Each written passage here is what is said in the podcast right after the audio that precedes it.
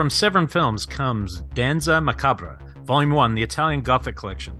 This four disc box set includes The Monster of the Opera, The Seventh Grave, Scream of the Demon Lover, and Lady Frankenstein. All restored from the original negatives with over 12 hours of special features. Four Italian Gothic classics, uncut, uncensored, and very unsettling. Danza Macabra, Volume 1, now available at severinfilms.com. Tonight's episode of Colors of the Dark is also brought to you by the upcoming movie Unseen. Two women form an unlikely connection when Sam, a gas station clerk, receives a misdialed call from Emily, who is running from her murderous ex boyfriend in the woods. Having lost her glasses in her escape, Emily must rely on Sam's eyes, using the video call in order to survive. Unseen is the latest thriller from Blumhouse Productions, available to buy or rent on digital now. This film is not rated.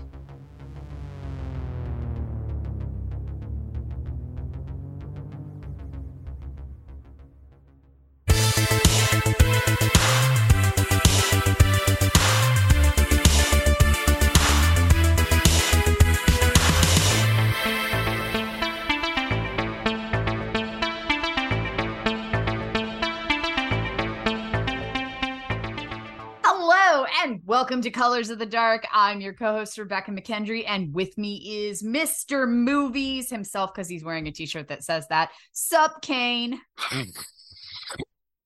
You ready?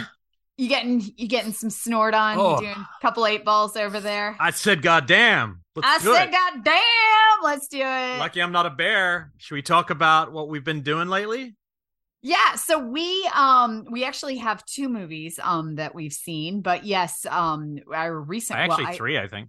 Three. Well, I have like five, but No, no, three that we have in common. together. Okay, Yeah. that's what I was getting at. Um, so yeah, we we decided to go check out Cocaine Bear. Cocaine Bear. Um, Cocaine Bear. Um, so this one, you know, this movie, it's got some hiccups. It's got some places where I was like, that editing's a little clunky. That felt Becca weird. has Cocaine Bear. What are you That's looking it. for? No. That is at the end of the day. No matter kind of the parts that I saw as kind of like, yeah, you know what? It's got a fucking cocaine bear ripping out people's intestines. And with that, Elric and I laughed, stuffed popcorns in our faces. And at the end, we had a that edit was weird. Yeah, but it had a cocaine bear. yeah, and it- that's where it is. it's like where snakes on a plane. I know everyone was trying worrying it would be like snakes on a plane. Where snakes on a plane is like an action movie, B action movie. This is a broad comedy, and and you Yes. don't want it to be a broad comedy. You want going into this movie, you want to go to Cocaine Bear, and you don't know what you want it to be. You want it to be grisly but jacked up with a big budget, Mhm. you know. And it's not that movie at all. It's you get maybe three or four scenes that are like that, and they are the best parts of the movie. There's a paramedic scene that I think is one of the most fun things of the year. That Yeah. that whole sequence is great but it is not the movie I wanted it to be based on the advertising, the poster. The broad comedy is very broad to me, like very broad, and that, that's not my bag. So I was I was surprised how little me and you didn't laugh. Like we there was long stretches where we are just kind of silently watching, the, and I was like, that's weird, given that it's a broad comedy. Plus, you and I laugh at like Scream this weekend. We're gonna Yes. crack up the whole time. we we laugh at the Oh. darker stuff in this, but but there was just a lot. It was also too many characters, too much of an Altman kind of uh, structure, which Mhm. for a comedy, you know, seems a little odd. It, it just it doesn't all work. It's you know, there's Yeah. it's a fun element, but it definitely has some. Maybe it was rushed. You know, it might have been one of those productions that kind of moved fast because the concept's so high. Yeah, uh, this one, you know, and I was thinking back of Snakes on a Plane, and Snakes on a Plane kind of played it all so seriously. Like somebody at some point said, This is a really stupid concept. Yeah, but if we play the whole thing so goddamn seriously and make it like we are making the best Snakes on a Plane movie ever, then the humor works. And it does. This one, it was very much that they said it's cocaine bear it's over the top it's ridiculous and silly. So we the actors can be ridiculous and silly. It parts of it feel very kind of snl where they're mugging for the camera and it's caricatures and the jokes go on and on and there's a lot of jokes like there are jokes written into the script. Whereas on snakes on a plane it's very much like you know he screams i'm gonna get these snakes off the motherfucking plane or The whatever joke's it is. the concept only, really. yeah, and it's all in the serious delivery and how earnest the actors are receiving it. This is not like that. Um Yeah, watch Grizzly. said- if you want the straight version, you watch Girdler's Grizzly, which is a blast. I'm gonna check out another bear one that I had not seen for our next deep cuts. I, I there, I, there's another deep cut bear rampage one where I was like, oh, I gotta check that one out. Um, so I'm gonna do that this week. But uh, you know, I- it, the It's cool thing is it did well. It Yeah. did very well financially, so I think that's cool for the high concept, like crazy movies, which I always want more of because it's just a good time. You know, good reason to go out to the movies with a crowd you know Mhm. that's the difference you, you don't need to watch this one alone at home uh this is definitely a party film Yes. Um, so let's now go to like a fucking polar opposite movie. Um, let me say that a couple of weeks ago I got a subscription to Screambox. And so a couple of my films tonight come from Screambox because I have been working my way through. And the thing that has impressed me the most is that they have shit on there I have not seen. Um, titles that I've never even heard of that Hmm. I'm like, what are you? And they have this cool like the wish list option where you can build like your own little like watch list like you do on Netflix and I probably have 30 things on there that I have Hmm. not seen yet. Um but polar opposite of Cocaine Bear, another one that just released that is making a lot of waves in horror circles, Outwaters. Um is currently on Screambox. I loved this and I don't know why. I mean Killer Worms, that's like a given. But this it's it's a i didn't even know what they were i they Yeah. because it's co- well it's it, it's you know cosmic horror something i've always been really interested in Mhm. it and yours is like you know like dark comedy co- cosmic Mm, Yeah. horror right? Like yours is that the more in the lovecraft thing but what what the truest idea of like a cosmic horror is that thing where you can't really fully get it. Like you're like Yeah. the fuck am i even watching? Where did it come from? Why is it here? And this movie definitely leans hard into that in that last act which i wasn't ex- i didn't know that that's where the movie was going. I thought it was just a found footage like camping gone crazy film hmm No, this one I was not expecting kind of where it went. It's a group of um young adults who head out to Joshua Tree to do modeling shots. i think they're going to make a music, music video, or- video. That's Yeah, it. Like there's video. there's a modeling thing, but they're making a music video as well. And you have like a full song played out with a girl singing it on acoustic, and it's all pretty. So there, it's like five kids head out to Joshua Tree to make a music video. And something happens the first night that's creepy where their tent gets attacked and they're hearing all these really weird sounds like screaming off in the distance and things like that. And then it really does become kind of a stream of conscious piece. Um, and the whole thing's found footage with one guy as his friends kind of disappear and he's just wandering around this Joshua Tree desert landscape um, as various things attack him um sometimes they are you know very much like that's a monster and then other times it's just wild and weird with things happening um got like a repetitive assault thing that happens Yeah. for quite a good sequence. It, look, this is a movie that I truly, again, like a lot of the ones we've been talking about. Second half of the show, we'll be talking a lot more about this kind of stuff. But I do think uh 30 minutes less, and this is a stone cold classic. completely Stone cold classic. Like this, everyone would be watching this forever. But Yep. at two full hours, that's a lot to like. Yep. It's not something you can really rewatch easily at that length for the kind of thing it is. So, but it's really effective. Like I, we should you know, try to get this filmmaker on at some point. I think his name's Robbie Banfitch uh, because it's it's very it, it does something that other found footage films don't usually do, which is it goes kind of abstract. It doesn't answer no. questions like Yeah. you I, would love to say i know what those killer worms are or what the whatever fuck they happened were. Yeah. there was intestines in a scene like there's a lot happening at one point they start seeing the past again and you That's right. realize There's some loop. Yeah, there's some there's loop play. loops. and yeah it's it it gets weird and it never tries to answer the questions of what's going on and i kind of love that because it is just this very much you're existing in the space and much like a skinamarink you don't know what you're looking for but you're having to work for it which we'll talk more about in the show Yeah, I just liked that that one was uh, it's like got a little bit of the Skinamarink thing, but it's Mhm. also found footage. It's definitely found footage. But then, as we talked about later in the show, the- the found footage s- starts skewing into something you haven't quite seen before, and and that's you know hard to do with found footage at this point. And so, hats off to that, that one. Well, we should dive rightly into the one we almost talked because I do think it has similarities, not necessarily, but just in terms of abstractions, to one we were going to talk about last week, which is Enys Men. mm-hmm.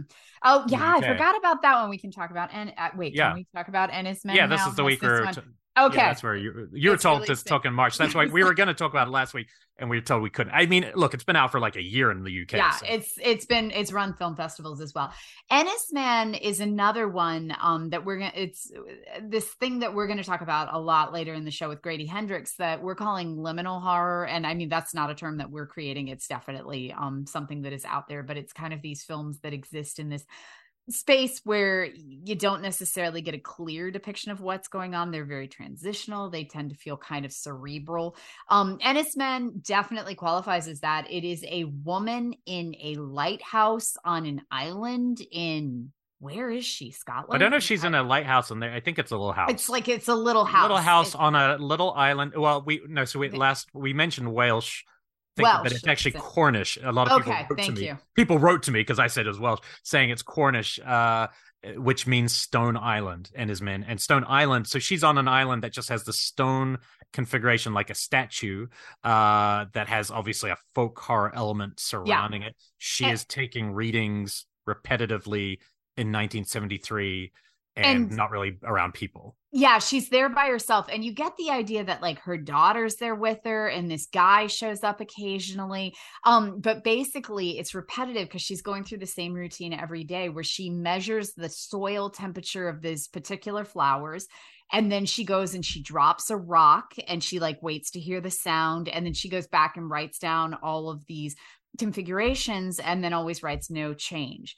And then things start changing. And then she starts kind of having these moments where you don't know if what is happening is really happening or if she's seeing the past or if she's in a dream or a nightmare escape or a loop or if she even fucking exists. And then right well really well you think it's positioned in the first 10 minutes like oh she must be there with somebody else like a Yeah. daughter and another guy but as story or lack of story or repetition of story unfolds you start to realize or is that her young? And is this person is this how it all you know it's very loopish in that way but it's also it's this one you know i think i think i maybe took to it more than you did but i also think since it ended and i've had a couple weeks i like it more away from it Mhm. and while I was first watching it, and and not simply maybe because when I when you watch a movie like this, you go, oh, I want it to be this horror movie that does a certain thing.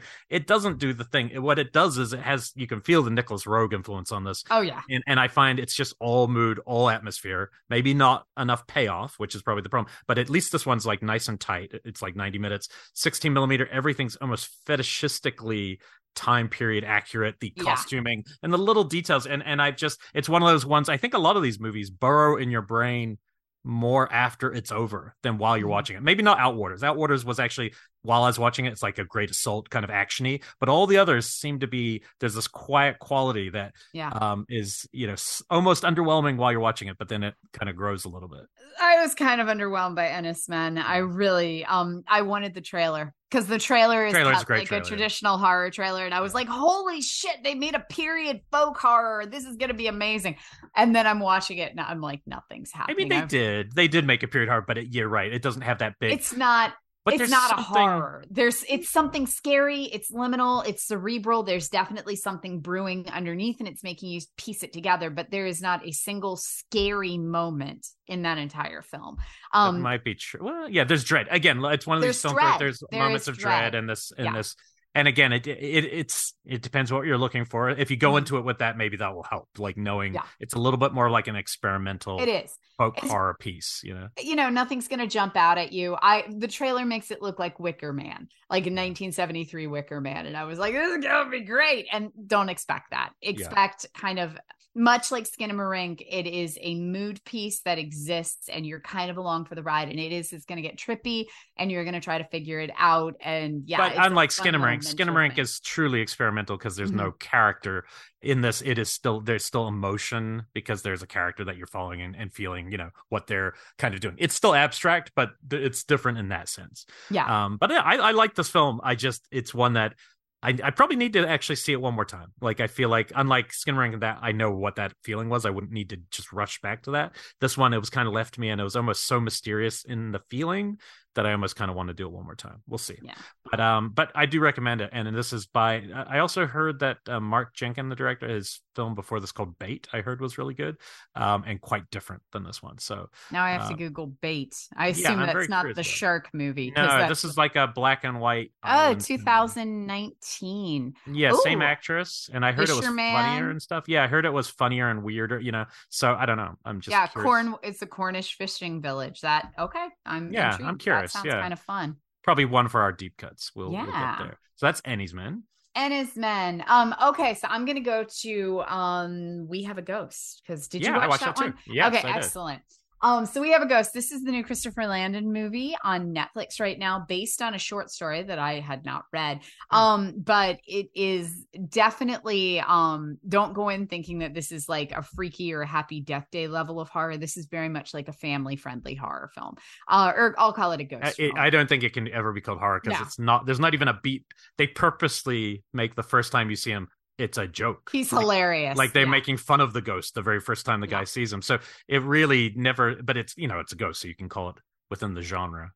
yeah, this is definitely something that I will watch with my kids later because it is a fun teen story. It's um funny and it's not supposed to be scary in any capacity. Um but yeah, the basic setup is that a family moves into a house and um the teen kid who's really kind of, you know, teen angsty, he wants to be a musician. Um he's sitting up in their attic one day playing a guitar and all of a sudden this ghost emerges from the wall who's played by um oh gosh, his name David Harbour.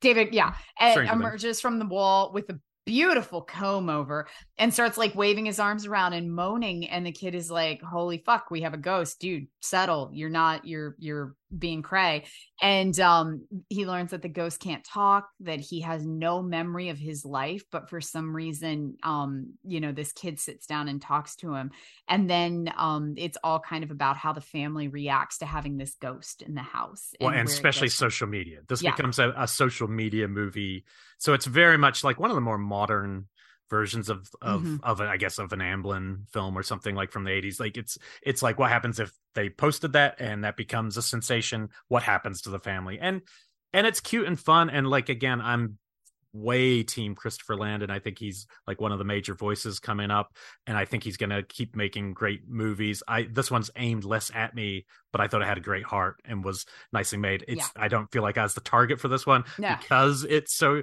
young. But I will say it still suffers a little bit from the Netflix problem. At two hours, this is not a two-hour story. This is Nope. this is a kid. this is a film that really could have been a 95 minutes. And again, we we talk about this a lot here, but I think it's because I think it's actually an issue with movies, not just this movie. It's an issue with movies that people need to become uh, vocal about because uh, it's. I think it becomes a better movie, like a more palpable. You will take it with you more. You'll rewatch it more Mhm. at that length. And I, I'm not sure what I know. Netflix is kind of to me the main offender, like for streaming for just always every movie is just a little too long. I don't know what that's about. Uh, but this is it is a sweet story, and the ending actually got me. It was one of those endings where you, when you get there, even if you've been kind of out of the movie for some of the movie, it just kind of gives you one good little heart punch um, at the end. So pretty emotional. Yeah. Um, so that was We Have a Ghost, which is currently on Netflix. Okay. Do you watch anything else new? Yeah, I watched two other new ones. I'll talk about one that didn't really work for me, um, but some people will dig it. I am. I here's a trope that I guess I didn't realize I was going to be over, but my God, I if I see one more movie, nanny exploitation. I don't know what has happened, but in the last, Nanny exploitation. I have that what you seen five straight movies in the last like year and a half where a nanny moves into a house because the mother is either too busy or can't relate to her child, and then the nanny is some sort of bad character who is going to do something. There was that great South American one from a couple years ago. There was Nocebo, which was just like a Mhm. month ago, and The Nanny, which won Sundance last year, which I just watched. It's on Amazon now and beautifully shot. But again, same problem with all of them. Um, and this one's called Spoonful of Sugar, and it was the new film on Mhm. Shutter. Uh, Mercedes Bryce Morgan directed, and um, I, just don't understand why they're all coming like they're I mean there's more. And then I saw a film from the 70s literally the day after I watched this I watched the 70s film that was the same storyline. I was like what is going on with this concept of this being like such a I mean it's you know I get it. So a stranger comes into the house and bad things happen. But the fact that they're often about mothers not being able to relate to the kid and then trying to replace it with somebody who's going to do something probably supernatural or mysterious. Uh, in this case Morgan Saylor is this young she's dressed like a high school girl she comes into the family the kid is autistic and uh, the mother is kind of scared of the kid like mm-hmm. scared because she just can't relate to him and she doesn't want to and brings him in. Uh, it's funny this film does a lot of things i always want indie films to do. I'm like man i wish there was more sex in films more uh, everything. And this film actually has a lot of that stuff. It just none of it made kind of stuck for me. None of it made sense. It had some beautiful imagery throughout. Uh, it's this young uh, nanny comes in, and then you just realize she's kind of there's something off about her. You're not sure if she's psychotic or what, but she lives with this older man, and seems like there's some sort of role playing going on, and she's lusting after this woman's husband that she, of the kid she's looking after, and it just it kind of jumps from big beat to big beat. It feels like an extreme lifetime, like a like it took a lifetime model. It might have even come from that, for all I know. It's very very possible that this was actually made from that world, uh, kind of like that Lucky McKee one we talked about a couple years back. Um, mm-hmm. So it could have been that same kind of thing, but uh, but it pushes everything just a little bit further. It it's not without its merits. I just for for me, I think this is a this is a trope noir or a story trope that I've just I don't need to see for a while, and I'm shocked how many in a row I've actually just randomly seen. So um, this is this is mine. Is this going to piss me off on its autism portrayal? I don't know. I, I like it's already a couple days. I'm trying to see what. Well, he he. I think they portray him like he has autism. I'm not sure if that's what they ever say he had because they literally the kid's like, oh, he's isolated, can't be around people. But actually, even more connected to you, he's got severe allergies and that's part of it. So he's always wearing like a spacesuit, and he goes, and they're not allowed to take him to the park and don't do anything with him. I honestly am not like having watched it. I don't know if they ever talk about the specifics, and I think that's part of the problem because it seems like too many things being lumped together, if you know mm-hmm. what I mm-hmm. mean. And it just felt kind of random um, to me. And so, yeah, maybe maybe you should watch it and see where you you'll probably have a better you know angle on all those things. So uh, I just I, I don't know. Long, just, I can't handle the autistic kid sees ghosts anymore. That's the one that I'm no ghost like, in this one. Oh, but yeah. A we'll, little uh, bit of uh, it check. does have yeah it does go into some look this you know some people are gonna like all movies it's not it's not the movie maker's fault that I've seen this many movies in a row, so uh, that are all kind of dealing with the same thing. But I will say the nanny of those, I didn't like Nocebo at all, even though I love Eva Green. Uh, but I do think the nanny is worth watching. But again, as a horror film, they uh, none of them really work for me. Mm-hmm. Uh, the nanny's just really beautifully shot and well kind of made movie. But yeah. Um. Anyway, so that's that's the new Shutter one.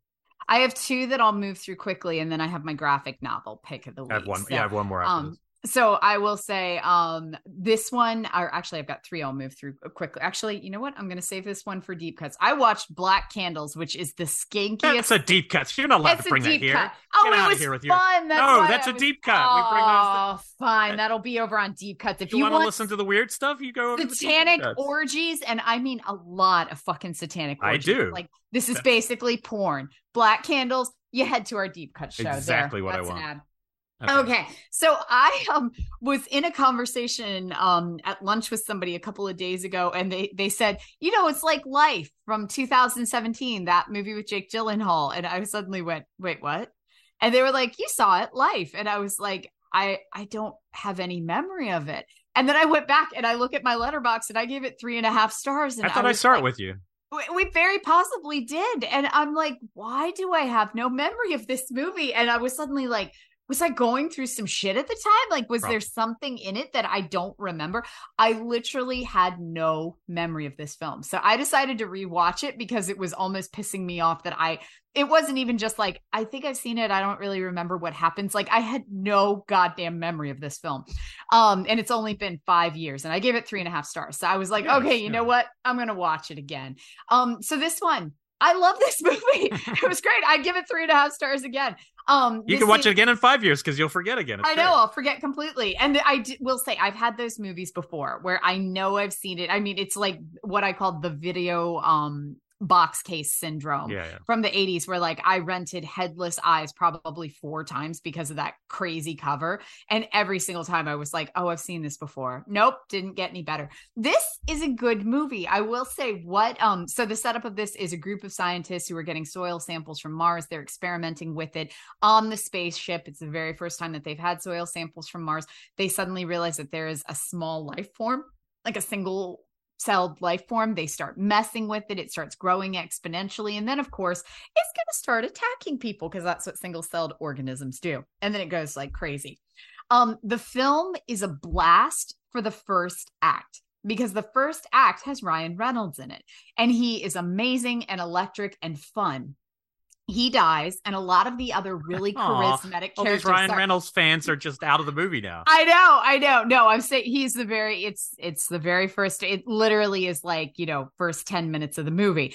Um and then but after his character and I will say a couple of other characters, I won't go past that point because that's literally like the first 10 minutes is is him. And then some of the other characters start perishing.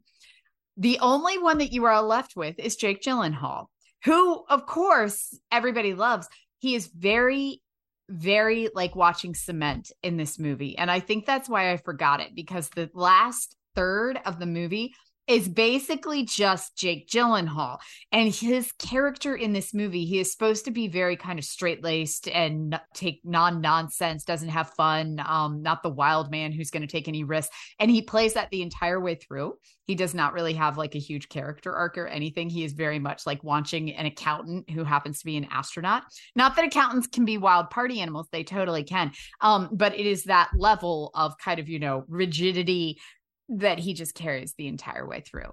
And it um yeah, it just doesn't work for me. I do remember the start being the best. I mean, I remember it being a technically really well made It is. science fiction, big budget, felt bigger than it, you know, was. and- Alien looks awesome. yeah.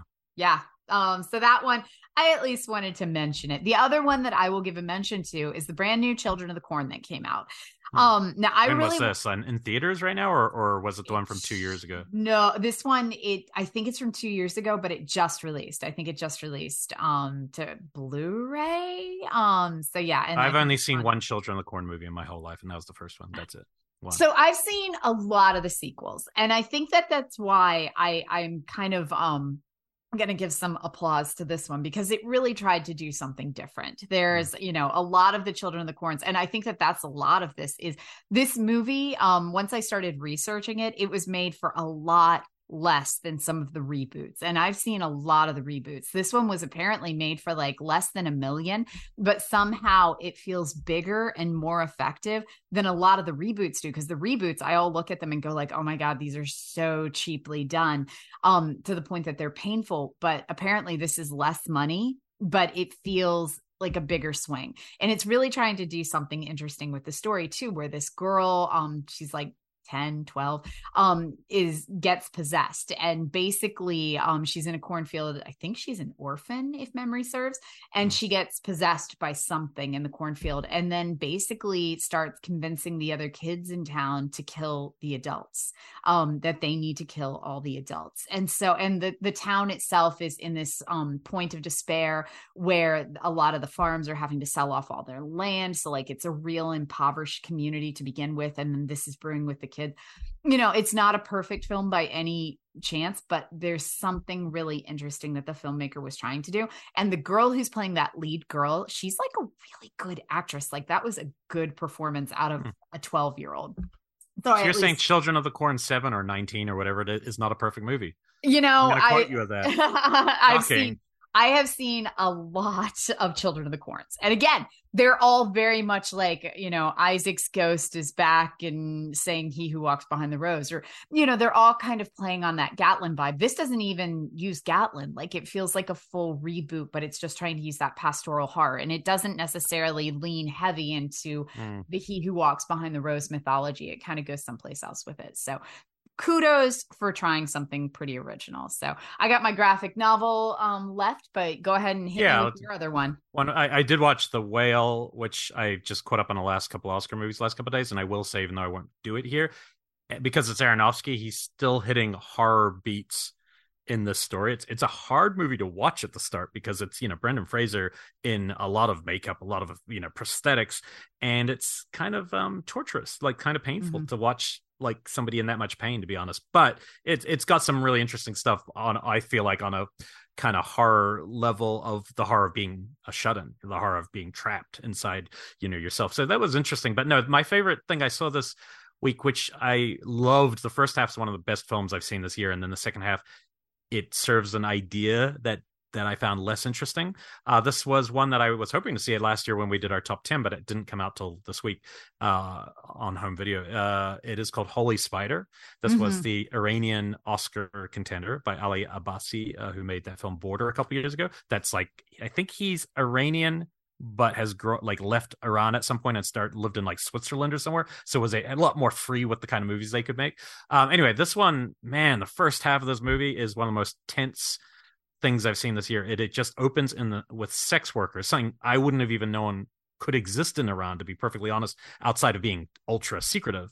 Um, this is set in a holy city of Iran called uh, Mashhad, and it's uh, you just open with this woman, you know, uh, putting on makeup and kind of go, hitting the street, and you know, you see there's other people, but you also get the sense that a lot of people are looking at her like knowing what she is because it's not as obvious because she still has to wear all black and she has to be covered And, you know it's still very different than what our idea would be um, of somebody working on the street. And she goes out and she you know gets a ride with a guy on a motorbike picks her up and there's some chatter in the background that there's been killing. So you know there's a tension um, and somebody's who, who they call the spider killer. And uh, you know sure enough you're watching this real time um, you know you're just kind of thrown in and you're just watching her try to survive and it's very emotional as this person man kills her and then you're kind of stuck with the man for a while and you realize then he does it again and you're kind of same kind of setup and then the story kind of kicks in where you meet this female journalist uh, who is kind of uh, she kicks ass, but she's not from the city, so she's from a better,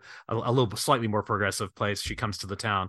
This is based on a true story, um, and she decides that you know she wants to find this killer, uh, and uh, she kind of has to go undercover essentially to like she's going to be on the street to see if she can get it, and it gets very dangerous, and it's got you know pretty breathtaking uh, scenes where you're just like just worried for her.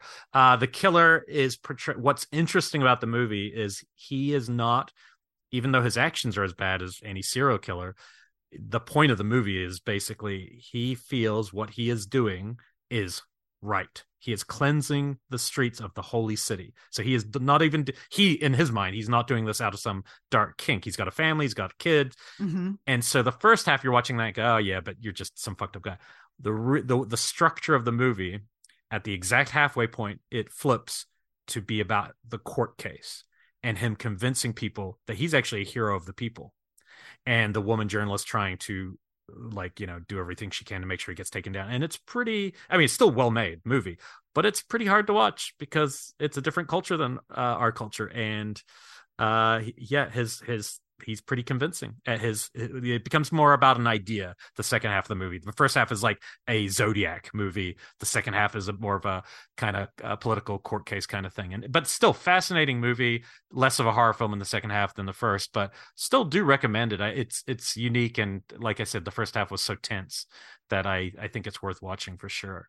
Um and that's just called holy spider and it is uh, on amazon and whatnot but you I have, have to pay for it yeah, I've been wanting to see this one. Me too. I, I, was every week I was looking like, is it streaming it? Is it streaming? Never was. So I will round us out with my graphic novel pick of the week. This one is from 2022. So this one um, I actually picked up like right when it came out and it took me a sec to get to it. But this is The Dark Room. This was actually recommended to me by one of our listeners on Twitter. Um, please send me your graphic novel recommendations. I am mm-hmm. always searching. Um, by the way, Nice House on the Lake um, Volume 2 just oh, released oh, cool. this week. So I just I pre-ordered it. So I, like it I'll borrow yours. No, it I'll should be here like tonight. I think think it's supposed to arrive. So I'm pretty excited about it. Um, but anyway, tonight I'm talking about the dark room. And this one is um from Image. And I think this existed only as a book. Like usually with these graphic novels that I read, they usually start as weekly comics, and there are some that I'll read as weekly comics, but a lot of times I'll wait for the volumes to come out because I like them.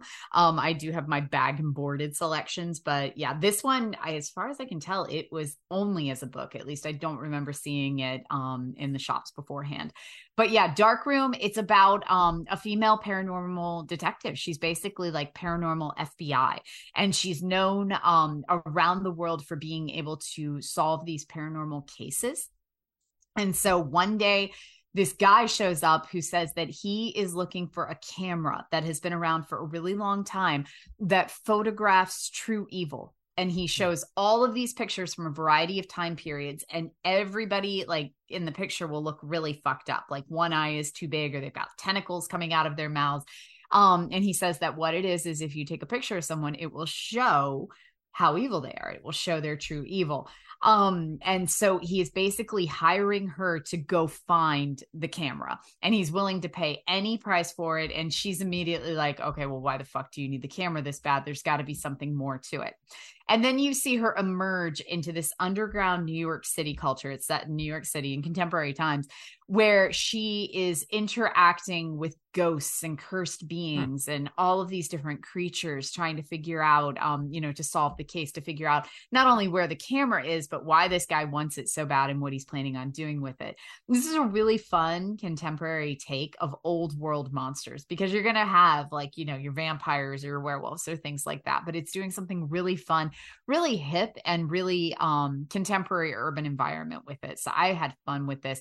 Um, the hunt for the camera ends up taking her into the dark room, which I won't spoil because that's like the coolest part of the movie or the the graphic novel to the point that I was picturing it as a movie. Like I want that to exist in a movie.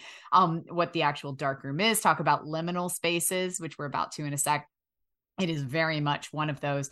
Um, but yeah, it's basically super contemporary neo noir with this really supernatural bend and really good art.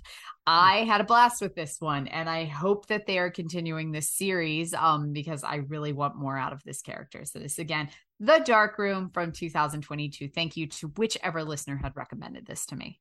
I took a photo of you while you're talking, and you had spiders coming out of your ears. Oh, did I? That is your true evil. Ooh, I went.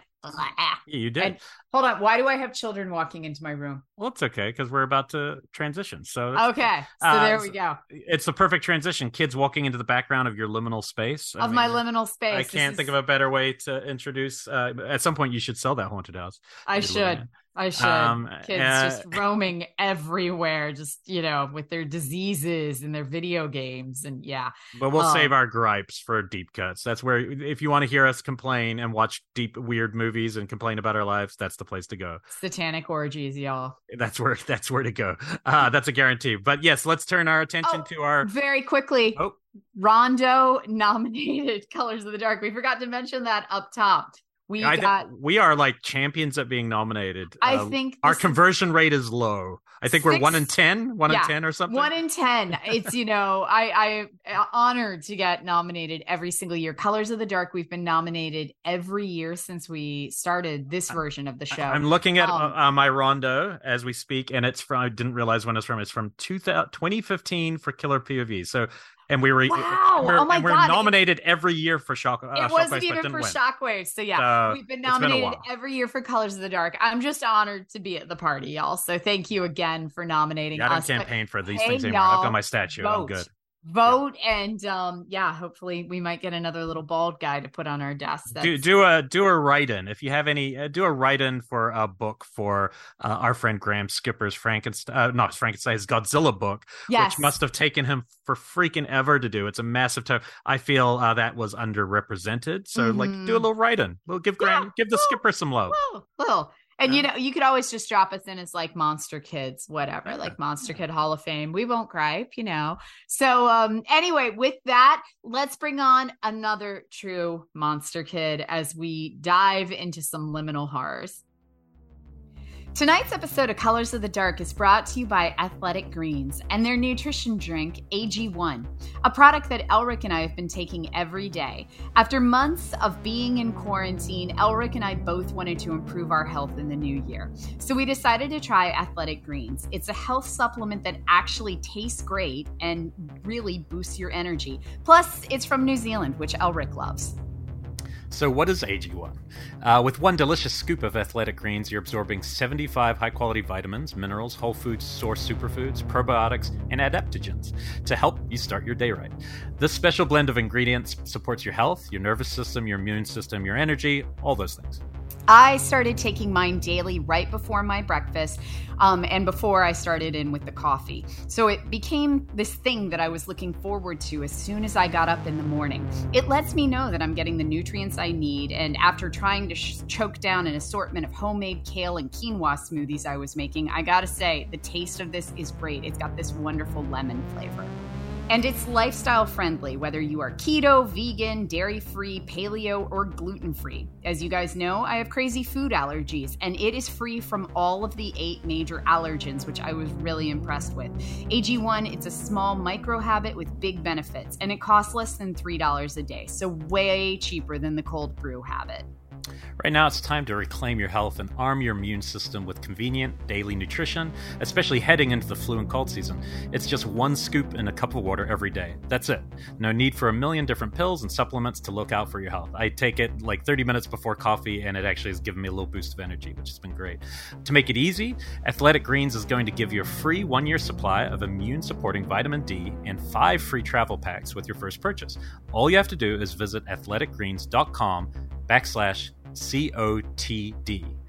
Again, that is athleticgreens.com backslash COTD to take ownership over your health and pick up the ultimate daily nutritional insurance.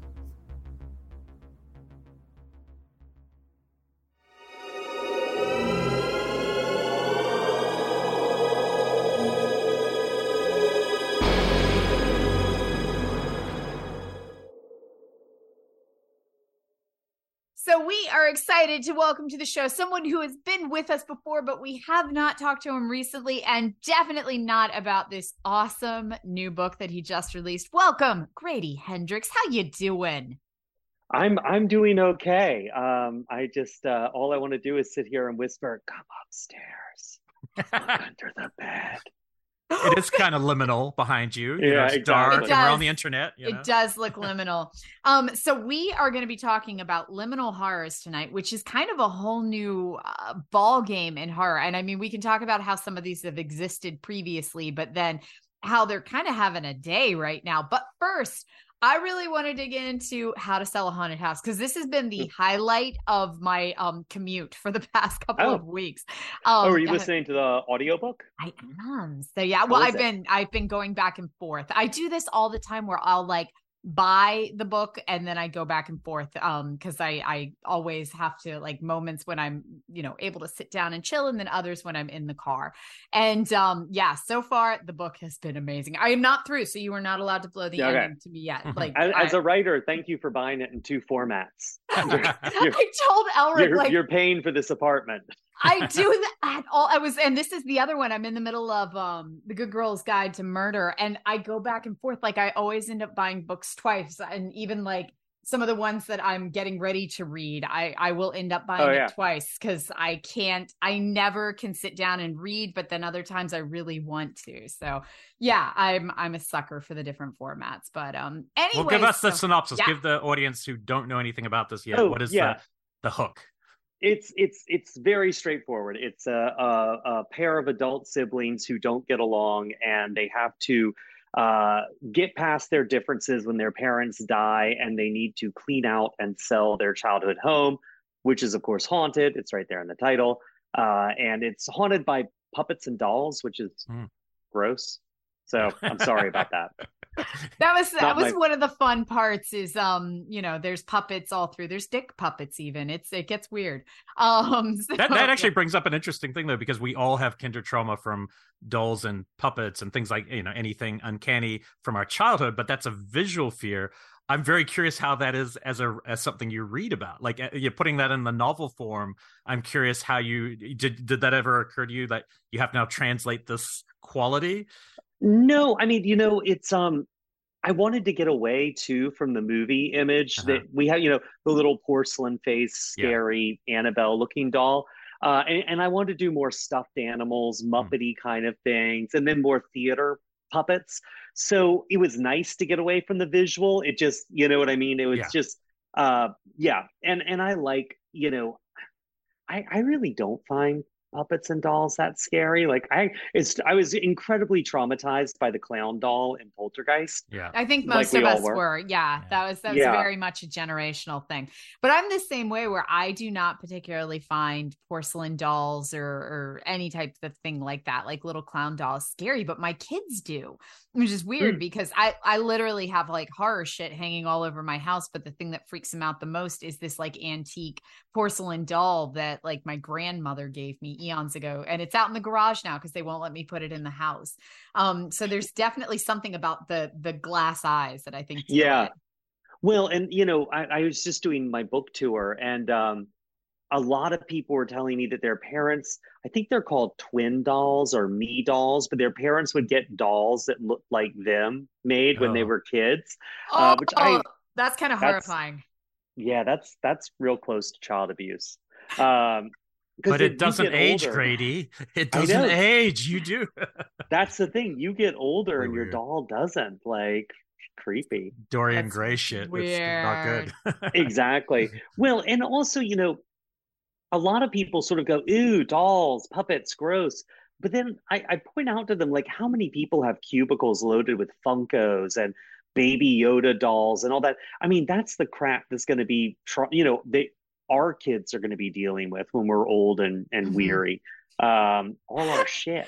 I want my kids to be like packing me up to go to the the old folks home or the convalescent home and they're putting all of my like Funko Jason Funko I can't wait for that honestly.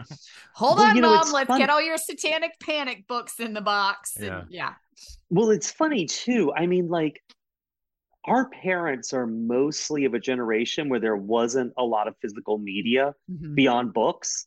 Um, but our kids are going to have to deal with Blu-rays and DVDs and hard drives and all this just crap.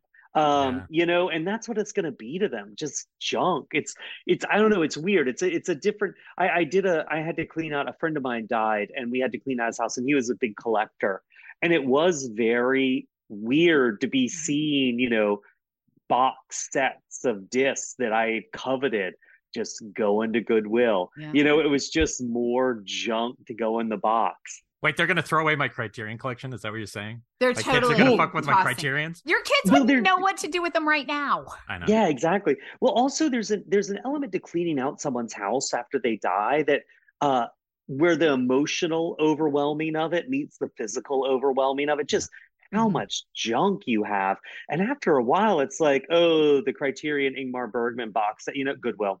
Goodwill. Like you know, Just like the Fellini and Mar- Goodwill, the Godzilla shut Goodwill. Like you know, it's just you just stop caring about mm-hmm. stuff. I remember we were cleaning out my friend's house. The first day, it's like, oh, look at this, look at that. Oh, he had this. By day three, it's like, put it in a box. I don't give a shit.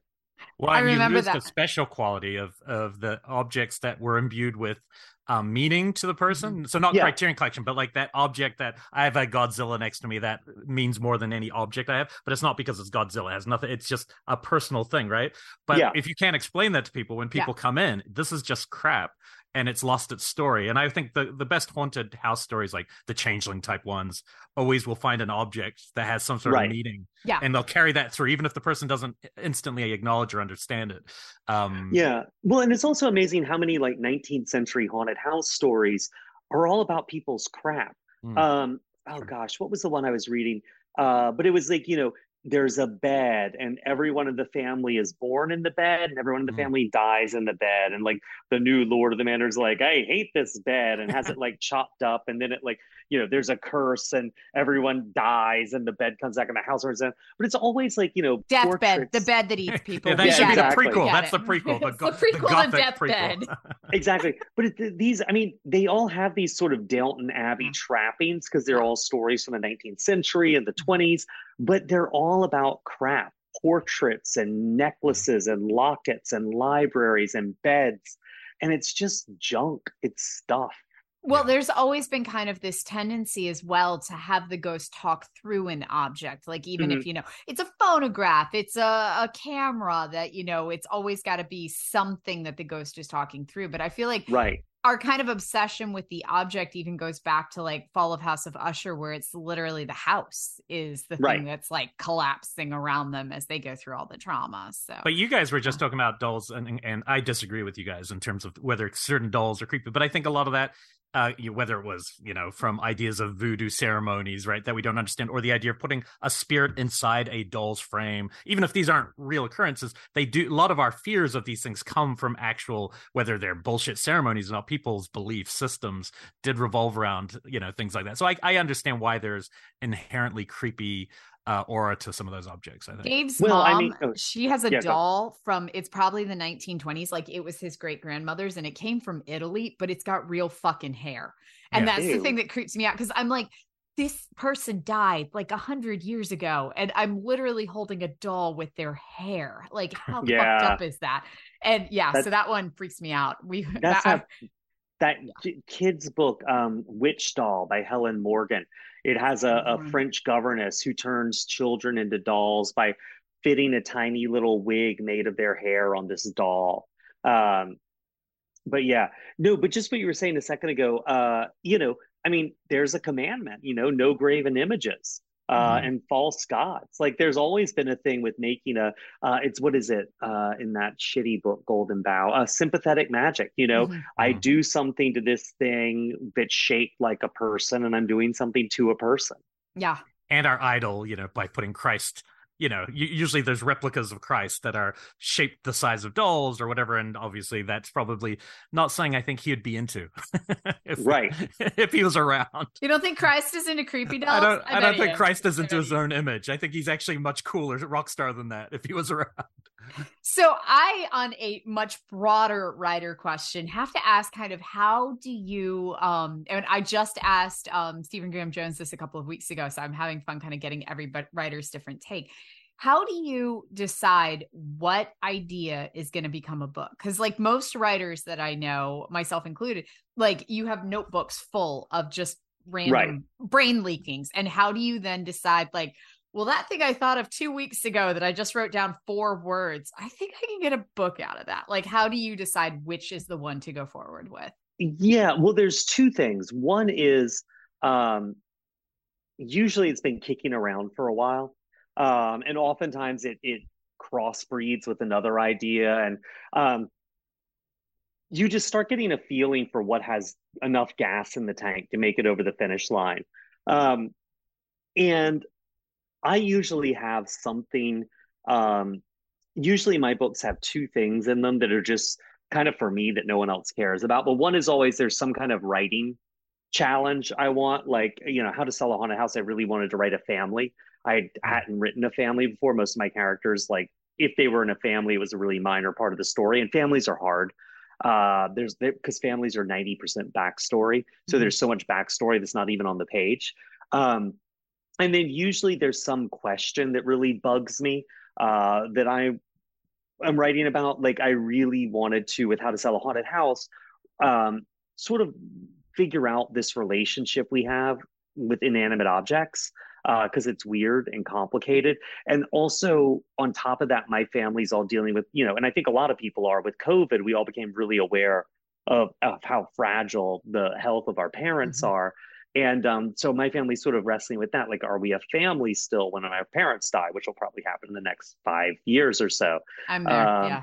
Yeah. And so, so yeah, there's usually some question I don't know how to answer. So I'm going to write a book about it and some technical challenge. But then on a more basic level, you write the book that you can sell. Um, you know, I really wanted to write a book set in a hospital, and my publishers were just like, nah, that sounds like a thriller. And we hired you to write horror, and you're going to write horror. Um, and so like the book I'm writing now for next year, hopefully, um, it's really been hard because my publisher went for it. Um, but it's changed a lot since they went for it and it's actually gotten really really difficult and um, i wish i could bail but i can't because they already paid for it um, they're also so, a big know, listener of our show so this is exciting they're totally huge total. They're in this right now. Oh he's loving oh, it. Um, but also you know and one thing i learned early on is and this sounds like common sense but you'd be amazed at the number of writers who don't do it which is you never want to write a book your publisher doesn't want to sell. Mm-hmm. um, and and so if i ever have a publisher like um, over at quirk my editor jason uh, i had pitched him and he was good with um, southern book club's guide to slaying vampires and i spent about seven weeks writing that before he told me that sales and marketing just didn't have any enthusiasm for it. And um, he's like, you can still write it. We'll still publish it. I mean, we said we would, but I was like, you know, if sales and marketing aren't psyched about it, why would I keep writing it? And so that's I did. We sold our souls instead. Um, so yeah, so you won't. Mm. So, but I could have stuck with it. Yep, there you go. Yeah, uh, I could have stuck with it, but you don't want to do a book that your publisher doesn't want to publish. Mm-hmm. Um, and I've had I've had an, another like Final Girl support group. Uh, Quirk turned down a couple of times uh, before I took it to Berkley uh, and I get it. Like when they turned it down, I probably wouldn't have been the book it was going to be. It was you know years later I took it to Berkley So you know, and that was the right thing to do. But you just it's amazing how many opportunities editors don't like to say absolutely flat out no i forbid you. Um, they like to sort of show stinky faces and then like, you make the call. And i'm always astounded at the number of writers who don't pick up on the social cues and just keep writing that book. I know you're big and sometimes it works out. Yeah. No that makes so much sense. I know you're a big movie guy. Um, in terms of writing though what do you feel most comfortable when you're in the groove of writing? Are novels where you actually feel happiest writing or do you feel the same when you're also writing screenplays or adaptations of your own work? Oh i like both. I mean yeah. you know screenplays are really really uh, um, a different thing. They're much more crafted in some ways. Like there there there's so few words. You just mm-hmm. go over it and over it and over it and novels are big you know novels are all interior and screenplays are all exterior. Mm-hmm. um, so i like both really honestly. Um, and right now i'm sort of doing a screenplay and a book at the same time it mm-hmm. seems for a little bit. And i, I enjoy going back and forth. Um, novels didn't really do much for me in terms of writing screenplays uh, but screenplays have taught me a lot about writing novels, um, which has been good. I mean, I always have a log line. It just keeps me oriented when I'm writing a book. Um, screenplays make you so, or for me at least, so much more aware of wasting the reader's time. Mm-hmm. Like I, I'm I'm astounded at how many scenes I have of people sitting in cars by themselves and not going anywhere in Horrorstör um, you know it's like why am i wasting people's time? Like if that was a movie there'd be another person in the car they're talking to they're going somewhere they don't want to be or they really want to get to something's in the way you know just that kind of fuel mm-hmm. efficiency. Uh, screenplays are really good at. Also you know i like i think of my characters as actors very um, unknown underpaid actors but i still like them to have you know they need to make an entrance. They need to, uh, if I've got them on the page, I need to make it worth their time. I don't want my actor character turning to me and being like, why am I in this scene? I, I don't have any good lines. I got nothing to do. Hmm. How do you translate uh, your own? I mean, it's not as usual. Like usually a novelist's work gets adapted by someone else. Uh, Stephen King, you know, especially he's only done it a couple times with his own own work, really, or a handful of times. How do you find that process of adapting a novel to the screen? Oh, I like it. I like it a lot. Um, and it's, you know, no one's thought about that story more than me. Yeah. Period. Full stop. Yeah. like 100%.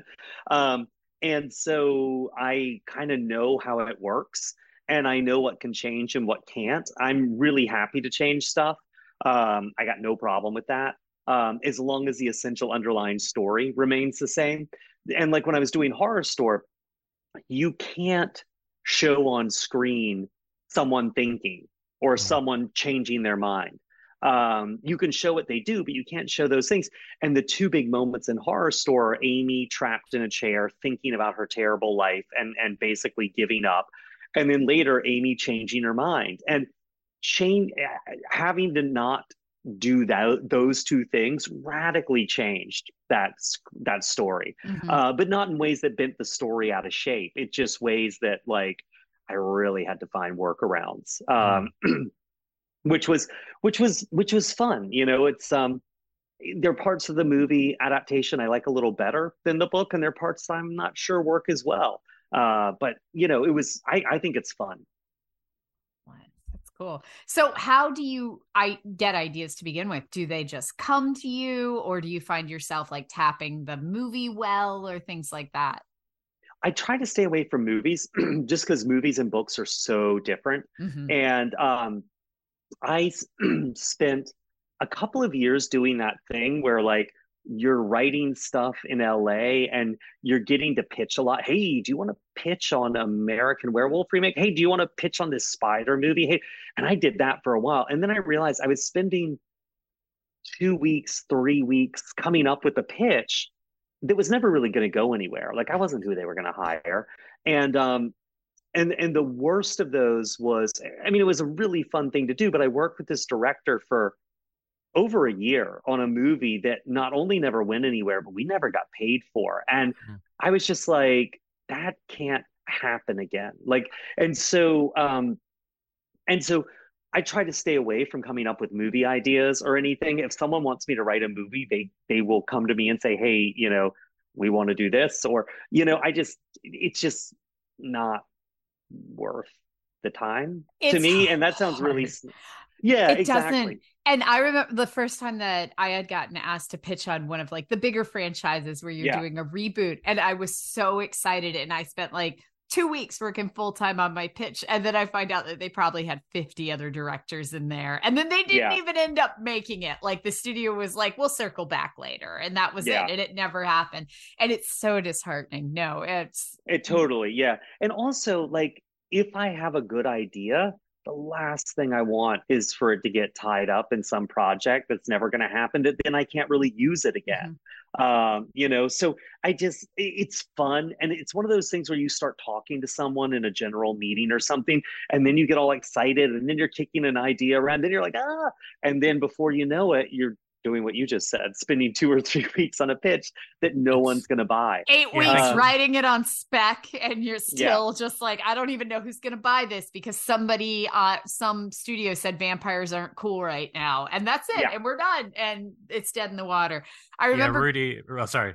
I was just um, remembering a quote from Craig Perry um, when he came to talk to my class a number of years ago. He's the final destination guy, but him saying that movies literally want to die. That that is every movie from the moment that you think of it as you're writing it all the way through it getting made. Your job is always to keep the movie from killing itself because they want to die. And it's just this constant like that's our job in Hollywood is just this continuous like resuscitation of everything. Um, yeah. So, yeah. no, that sounds about right. Yeah, Rudy Wurlitzer, the guy who wrote Two Lane Blacktop and a few good books, he he said it was his experience with Hollywood. It's uh, death by waiting. It's the one place you're, waiting at stoplights, you're waiting on development. Like every single thing about LA is about waiting for something, and you will literally just die waiting for something. And I was like, that's that's pretty disheartening. but but there's some truth there. Um, I do want to ask you that the, the other thing though, and I and by the way, thank you for um uh, for Paperbacks from Hell because obviously a lot of us have gotten some amazing mm-hmm. book recommendations. You know, just novels that could otherwise kind of like what we do with movies. I feel like where we're always looking for deep cuts to try to make sure right. they stay alive. Um, I just finished Elizabeth Bergstrom's um, Black Ambrosia, which was uh, oh a, yeah. A, a, mutual friend of ours recommended from that set of things, and and it was so good. And I was just curious yeah. how that writing that and reading all of them again, as you probably had to for that, how that maybe influenced your own writing as a novel, like just if it had an impact on you as a novelist.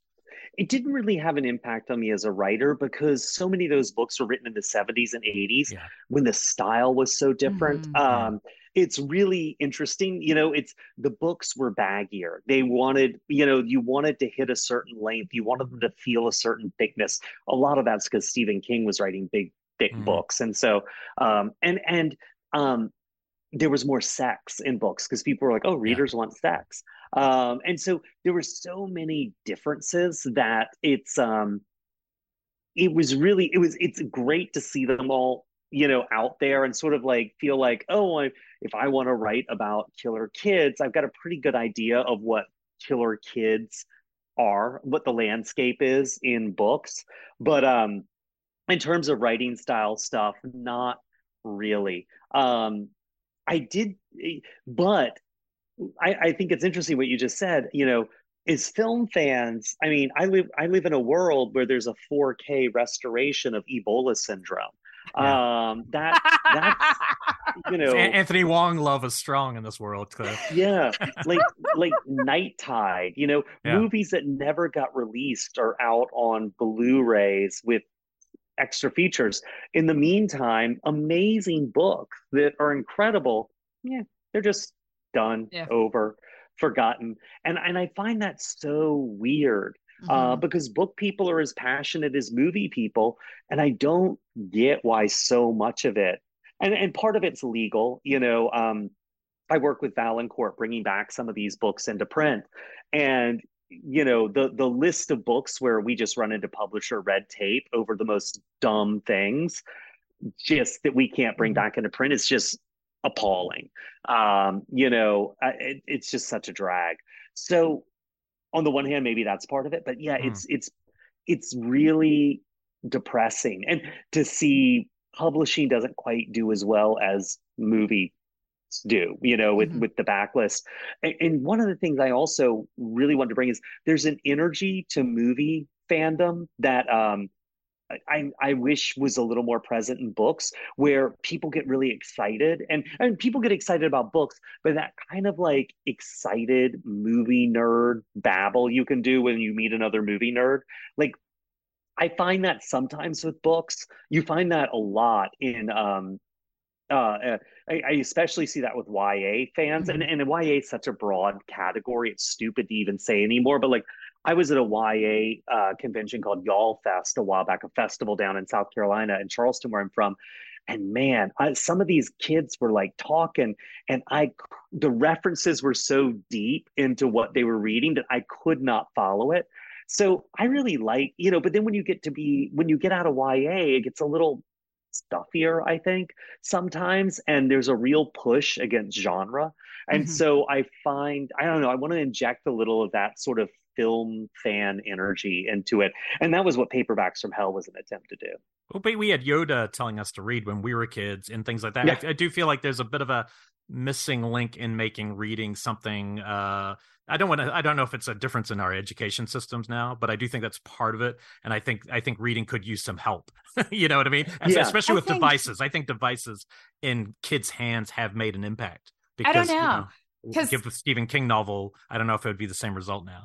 I'm not exactly. I mean, and Marnie is a reader. I will say, like she she will sit down and read, but what she sits down and reads, she's not going to read like a novel cover to cover, but she burns through graphic novels and they're having mm-hmm. like the graphic novel space is huge in adolescent lit right now and YA yeah. that's what I I literally just finished writing um and it's massive right now and I mean she will burn through those. I mean, we probably go through two a week. Um, so and those are really fueling her going forward because we've been pushing her into more like Mary Hahn books and things like that, which is a YA writer. Um, um, just because she is kind of consuming so much. So I've really enjoyed seeing those graphic novel books because even kind of the lower grade ones like Dog Man or um, the Bad Guys and things like that, I think that those are really kind of picking up um, a new generation of readers that I've enjoyed. Like I'm able to share them with my son too. Yeah. Um, so yeah, well, that's the big one, right? I mean, you know, I've seen that happen in my family, the whole boys don't read thing, because, you know, that's the conventional wisdom. And, you know, I, I get it to some extent. I mean, I see it happen with my one of my nephews, but it is, I don't know. It's it's a chicken and egg thing for mm-hmm. me. It's kind of like they're well, I guess video games are the big competition. If I had yeah. had Call of Duty when I was 13, I wouldn't read when I was a teenager either. It's the competition for films too now. I mean, is the gaming Mhm. industry is the growth. Yeah. But yeah, like Herzog's whole thing was film is the art of the illiterate. So I, I do think there's there is some problem. It's a lot easier to become a, a massive film fan um, than a big reader. So you'll always Yeah. have a little competition there. But Yeah. Fantastic. Oh, and I ahead. was I was lucky growing up too. My parents didn't care what I read. We were a big book family, Mm-hmm. but it was like comics, magazines, uh, adult books, kid books. They did not care. I mean, and I and I think there is a level where like you want to direct your kids towards some stuff and others. I get that instinct, but Mhm. like they're reading, man. Don't put the brakes on. The rule in my house growing up that I still have with my kids now is I never had a set bedtime. Like I did not have a lights out. My parents Mhm. would send me to bed at eight o'clock, but I could read until I fell asleep. And so Right. there were nights I remember being probably in like fourth grade, same as my daughter, where I would probably read till 10 p.m. Um, but my parents, as long as I was reading, it was cool. And it meant that I fell asleep every night with a book in my face. And I still do Right. to this day. Elric knows that I, I've talked often about how I will read and then I'll literally hit myself in the face a couple times with the book. And then I'll be like, okay, now I should go to bed. So, Yeah. yeah. But we still hold that rule. And yeah, I don't restrict what my kids read. I probably should. I mean, Marnie's Yeah. reading, she's in YA graphic novels right now. And she just read one called Coven um which is really good it was like teen witches but it definitely has some stuff i think was over her head but yeah it's she's reading so i'm not going to hold her back Yeah, exactly. And and I and kids like to read up. You know what Mhm. I mean? Like, I mean, you know, most kids encounter Stephen King. Most people who like Stephen King encounter him when they're 12 or 13 for the Yeah. first time. exactly I mean, I that was me. yeah so imagine your your camera's on you and you're reading in your bed, and then the camera kind of tilts down to the weird corner of the bedroom, and there's nothing really there. There's an old phone and nothing, and we just linger on it, and time keeps ticking, and we keep lingering, we keep lingering, and that brings us to liminal horror. Let's do it. so let I have one more question for Grady. Oh, no, you can't go back. Oh, This is God, not how it works. Okay, fine. I'll, That is I'll not how get it in at the transitions work, I'm gonna get it in. You just butchered this transition. Oh! Might as well ask it now. There's no, point no, transitioning. no, no, we're transitioning. We're doing this. We're doing this. We're in. Jeez. It's too God, late. it was just so smooth, and then I just fucked it up right there. So yeah, we're going with Well, it. that's good though. Liminal horror, it's all about the transition. all It is. about being weird. Okay, so What- what- there is a lot of explain. This will be interesting though. At the top, though, is there are so many different definitions pre kind of the internet horror Mhm. of liminal stuff. Because even Michael Mann's a liminal horror, a liminal filmmaker. Like all his things, if you watch Heat, it's all about these empty spaces. and- Right. And, and David Lynch obviously is the goat here, but uh, but it seems like it, the definition's kind of changing with what we're kind of talking about. I, I assume uh, something that seems more in, connected to lo-fi imagery, the internet, and creepy pasta, and all the stuff together, right? to a degree- Yeah, that seems to be. I mean, you know, to the reason I got interested in sort of this this liminal horror stuff is just thinking about haunted houses and how um, real hauntings, quote unquote, you know, so many encounters with ghosts happen in doorways or hmm. stairs or mm-hmm. hallways, which are considered those liminal spaces in your hall, right? They're the transition between spaces in your house, between rooms. They're not actual rooms in and of themselves. Um, and yeah, hmm. and then I started thinking, you know, that that this idea of liminality and and how it's it's it's not where you're starting and it's not where you're finishing it's the in between Mhm. um you know there's that big thing that the 70s were a liminal decade. Uh, i'm writing a Hmm. book set in 1970 right now so i'm obsessed with the 70s um because the 60s we have a really strong idea of and the 80s we have a really strong idea of. The 70s was just sort of this amorphous mushy part in the middle while they were the caterpillar was digesting itself inside the cocoon. Uh, but yeah but you're right. It does seem to be really it, it seems to be something different now. It seems to have um, elements of surveillance culture in it. You know, um, footage that isn't always centered. Uh, Mhm. the frame isn't always centered on the subject. It's oftentimes the actions happening out of frame. Um, there does seem to be an internet component to it. Um, yeah, I, I'm not. It, it's definitely turning into something, and I'm not sure if Ah. that's because how the tools we're using to create it are changing so much, or if it's changing so much. Like I'm not. Yeah, I mean, we've had liminal horrors for a long time. Actually, um, I'm gonna get all eggheady here because yeah. I, I went through um eight years of Latin and I had to take it again when I got to grad school, and I never get to use this shit. So here we go. The actual word Latin word limen, which is the the root of liminal, it means threshold. Like it actually does, and scientifically. What that word always means is kind of um liminal is the place where you're not awake but you're not asleep yet. It's like mm. that in between where your brain's spinning um where you're thinking really weird shit but you're you're still pretty aware of stuff that's happening around you. Um and so i find that point to be really fascinating. It's where i kind of like if you get woken up in the middle of the liminal phase you're like what the fuck was i thinking about? Lobsters on a coffee table? Like it's just a flood of weirdness. And, so and it's when you're young too because because mm-hmm. that's when a lot of those dreams are most uh, you, you, just, I mean, I still remember a couple of the nightmares I had that recurringly at about the age of five, six, but I don't remember what I would be dreaming as an adult. So I think a lot of these stories are about oh. people who are age wise in a threshold age, mm-hmm. whether it's eight, mm. nine, ten, you know, things are changing. You're not going to stay static in that space. Whereas when we become adults, we're so much more static, you know, just the last 30 years, just you don't change as much as you do right. at that entry level. But what's interesting for me is that a lot of the liminal horrors are all about being static. It's all about being stuck someplace, unable mm-hmm. to transition, to be kind of stuck there. And I feel like we've had liminal horrors for a long time. Like even going back, I feel like most of like Santa Sangre and a lot of the the weirder experimental, like all Maya Deren is very liminal horror, where it's kind of like just being stuck in this moment that you can't mm-hmm. escape. Um, but where we are seeing it really kind of have its moment right now is in these internet ones, these ones that feel um experimental but very much kind of like you're you're stuck in this this loop. And even i mean like we look at ones like skinamarink or even one that um elric and i'm sure we'll discuss at the top of the show when we record that in a bit. Um outwaters and um we're all going to the world's fair was one that we both dug from last year that one's that particularly that's the first one i saw that really, really tight one if that one feels like if it had led to Skinamarink in the same movie, you, now you're talking about a great cinema. Yeah. like like it's a great setup and it's interesting, but it's not completely fulfilling. And neither is Skinamarink, even though it's fascinating. Mm-hmm. But it feels like a nightmare. It feels like a 15 minute nightmare, but it's at 100 minutes. It's it's something very different, you know, formally. I feel like. We... Oh, go ahead. No, no, no, go ahead.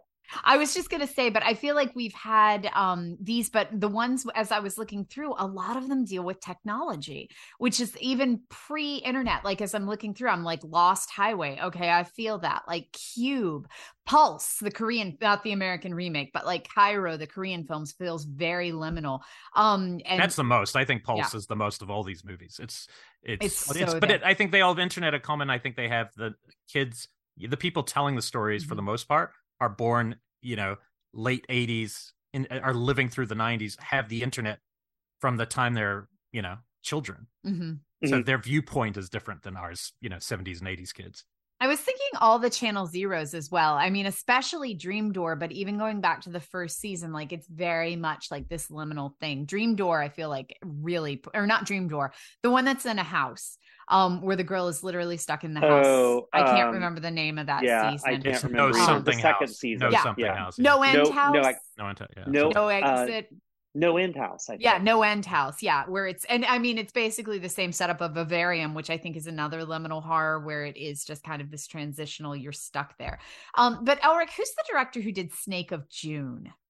Uh, oh, Shinya Tsukamoto. Yeah, yeah. Tsukamoto, I feel yeah. like that's well done, a lot of liminal horror there. Um, just looking at the work across the board, I feel like there's a lot. Well, I think a lot of this is depending on the definition. Like, I do think you're right on all of those. Like the the dream state ones, that's coming more from the Lynch idea of liminal. Mm-hmm. But but what this new one is seems to be about internet images like the like i don't sit on the internet looking at empty doorways and stuff but it sounds like a lot of people do on reddit and they're looking at uh, what is it called the back room is a big back, back rooms. yeah my son plays back rooms it's amazing it's but i think it's also like yeah. a collection where people are yeah. showing also pictures and you know sharing these and so if people uh, that's a different way to experience and as well mm-hmm. as creepy pastas and all this stuff that's a different way of creating your own um, kind of feedback loop entertainment like you're helping create it and you're sharing it and it's i think it's just a different thing than what i you know am used to but i think you can really draw a line from what year was lost highway 96, like you can really draw a line with Lost Highway on it and Kiyoshi Kurosawa's Pulse on it mm-hmm. that goes right to Skinamarink and Outwaters. Yeah. You know that really there's something to there's something about the um, the video footage that gets used. There's something yeah. about the way technology plays a part in it. There's something about the the surveillance, kind of the emptiness. Yeah. Um, and and there's an aspect too a lot of times you'll see people talking about like like on uh, I think it's r liminal spaces or r liminal on on Reddit. Uh, it's a lot of pictures of dead malls and like mm. you know um, things like that, and you feel a little like it's an autopsy of like sort of the the the corpse of capitalism to mm-hmm. some extent. Like here's all this retail that's just empty. Um, you know, we were all told this was going to be where we shop, and it's dead. Mm-hmm. Um, there, there's something, there's something about that that I don't know that all sort of ties that mm-hmm. edge of it together. Right. It's spaces that are meant to be busy and crowded and bustling and instead you strip them i was thinking of an image that struck me as really liminal is uh, the image the key image from the beyond on the bridge you know this is oh, a yeah. bridge that's yeah. meant to be bustling with that and instead it's empty and there's a person facing you with a dog and it that's one of those images i always think about and, and it's got a quality you know we talk about uncanny as well i think all these things connect and and blur together a bit but that what's funny is last night i watched a non-horror film and I was because I knew we were going to be talking about this. I had no idea it was going to connect. But Aftersun, which is nominated, you know, for Oscars, mm-hmm, sure. but it, it's unbelievable how much it leans into this, and there's a very dark kind of. It's heading towards a dark conclusion, but it's so abstractly told through technology. And what it does is, let's say it has a shot that will be on the guy, and say the girl's looking at him, the camera will just keep going down until it's resting on kind of nothing, and it'll just linger for a few extra beats. And so the whole movie takes on this abstraction. And when it gets to this kind of dark core by the end it's this what we're talking about that has actually created that in a way that a horror film does. It was using those same kind of devices. And i and i think it's very interesting to me that this like mainstream mainstream-ish you know drama well, was achieving the same thing. You know, you know what, like, oh yeah go ahead. I feel like this is eh, you know, we had talked during the pandemic about what type of films would roll out after the pandemic because it's always like, and we had big discussions about this, you know, that like right after the Vietnam War, you get the 70s where everything's like hyper violent. It's very much like us working its shit out on screen with like Last House on the Left and this incredibly emotional, cathartic stuff. You see the same like really post 9 11 where suddenly we're in Hostel Saw territory I feel like, and we we had talked like what will happen after the pandemic, and it was always, well, this isn't violent. It's national trauma, but it's not like we're being flooded with images of war and things like that. So will it still be that cathartic, extreme horror response? And honestly, liminal horror feels like the perfect response. It's one that like it well, seems the most obvious that we're we're stuck in these spaces we're stuck in these transitional moments that we can't escape. It's oddly painful but not torturous. It's just existing becomes the torture. Stunted. It's very yeah. stunted. Mm-hmm. yeah. Well i mean the images we've been flooded with for three years are of public spaces uh offices all mm-hmm. of them empty you know? Right, right. Uh, and so of course that's what the movies look like. And you know it's interesting because there is so uh you know, I'm I'm a little stuck on this idea of the 70s as a sort of transitional or, or liminal decade between the 60s and the 80s. And uh, there was a writer I was reading who's who was talking about how the 70s were really defined by this sense of of disillusionment and cynicism and paranoia and boredom and rage. Uh, this sort of frustrated rage, which really sounds like where we are now. Mm-hmm. And I think there's this real thing where we all feel like everything's changing, but are we going back like the pandemic post pandemic are we going back to the status quo? Are things going to be different? Will q come out and there'll be whatever q is going to bring to us and the world will change? Will hmm. capitalism end? You know like will we be, be free? Like you know there is this idea of there, there we're in this like labor process right mm-hmm. now um, that's incredibly painful and repetitive and endless. And, um, you know, what's it going to wind up being? Yeah, Uh, so much information like like i think there's going to be i don't know if it's been made in this category a horror film just about all the information that we're faced with on a daily like Yeah. so much more computing our brains need to do than they had to do in the 70s they're so limited to how much you had to take in on a daily basis in the 70s right? But now it's just like you're going to have to decode all these options and I, I think there is a good horror film somewhere in there. I don't know if that one's been made yet. I feel like, Well, and this is the worst movie to cite for this, Yeah. but George Romero was trying to get there in Diary of the Dead. Like, I feel like he was like poking it a tiny bit. Hmm. he, but he was always ahead at the time yeah It kind of just it did not work in execution, but kind of the idea of information dispelment, I felt like Mhm. was in there to a degree, and then it kind of fell apart the rest. of Well, the you way. look at Pulse or um, That's a good one. uh, yeah. uh, uh, uh, Skinamarink or Outwaters. I mean, so many of these they deal with the technology not being able to keep up with the information. Mhm. You know, you've got these hard cuts. You've got like this diegetic sound getting blown out and you know distorted, and the image being distorted.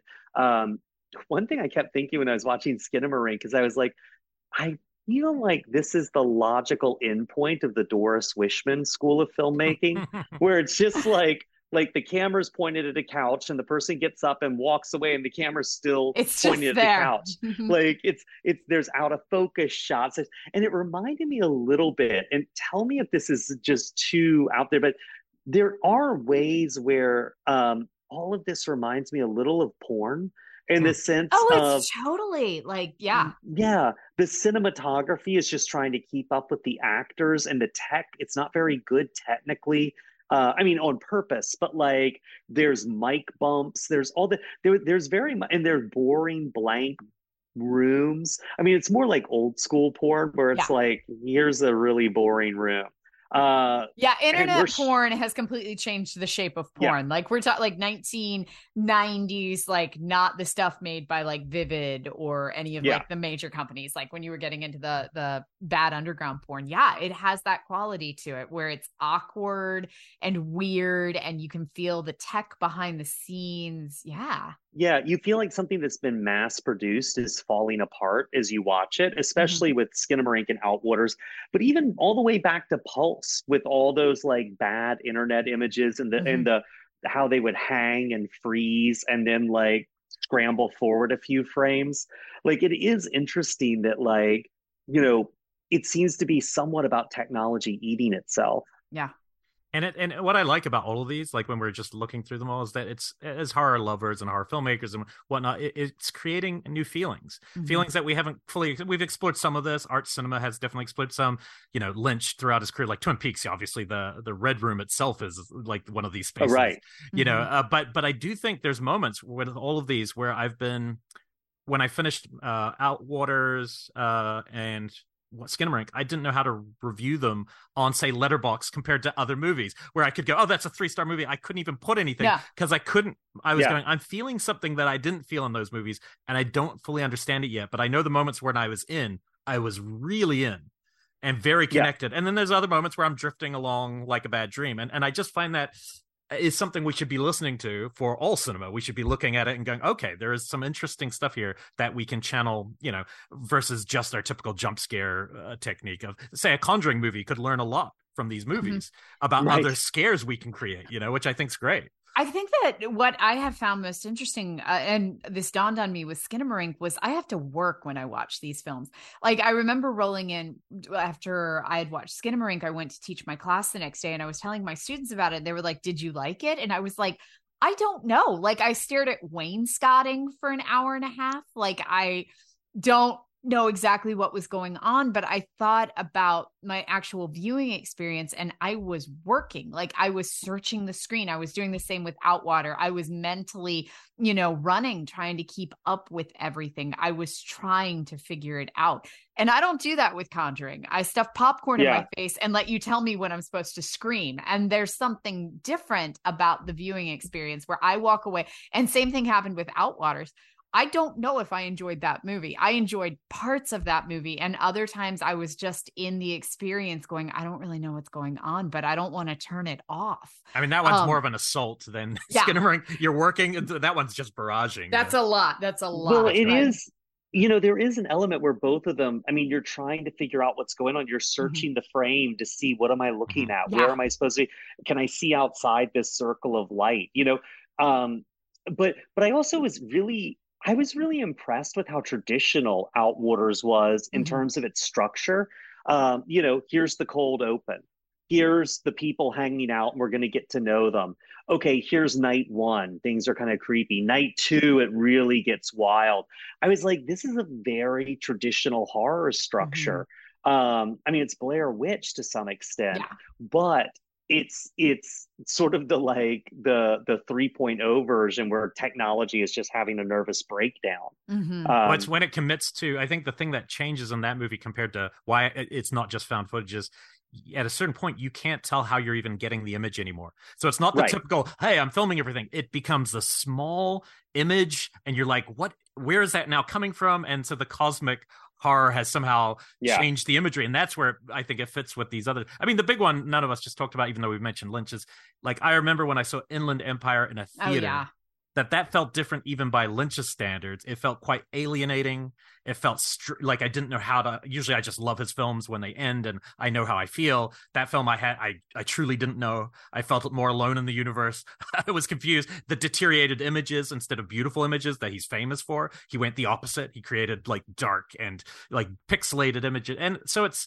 I think it's fascinating that that, and that's well ahead of you know this this movement and it Mhm. and and even just a couple years ago there was one that I, I didn't see on any of these lists but i think it deserves to be there did, did you see uh grady's sator Oh No. yeah. That this is this great. yeah the film by one guy and he makes this film set in a cabin kind of forestry area where he has these cameras that are filming i don't know if they're deer cams but he Mhm. has to check them every night and then that's being mixed with real footage that the filmmaker took of i think his grandmother who had alzheimer's and the, and basically the whole movie's made up of these these like images from that mixed with some dark spirit thing so kind of a wendigo Yeah. kind of vibe but it's a handmade film literally a Yeah. movie that only one person made the crew was one guy you know and so it's kind of a precursor to some of these ideas in some ways Yeah, That's I- really cool.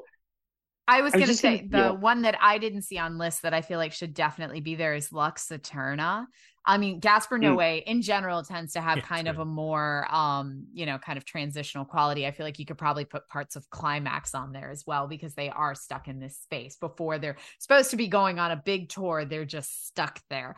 Um, but with Lux Eterna, it is the movie before the movie and Mhm. it's all that like we're trying to get the movie started but they can't it's like this anxiety attack of like trying to get to the rolling point but you're never going to get there um so i find that to be very liminal Well, you know, one thing that these movies do that I think is really traditional in horror, um, and and links them a little. I don't know how you guys saw Texas Chainsaw Massacre, but I saw it. You know, I rented it from a video store with some friends in the '80s because we had Mhm. heard it was famous.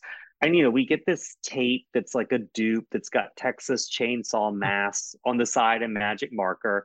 Uh, it's in a clear case. And we put it in like, we don't know any of these actors. We don't know any of this stuff. Like, it doesn't look like a normal Hollywood movie. It's not. And there is a thing where I think um, horror is the one genre that pretends to be true, you know, all the way back to like Castle of Otranto. These are some letters I found that are about a real thing that happened.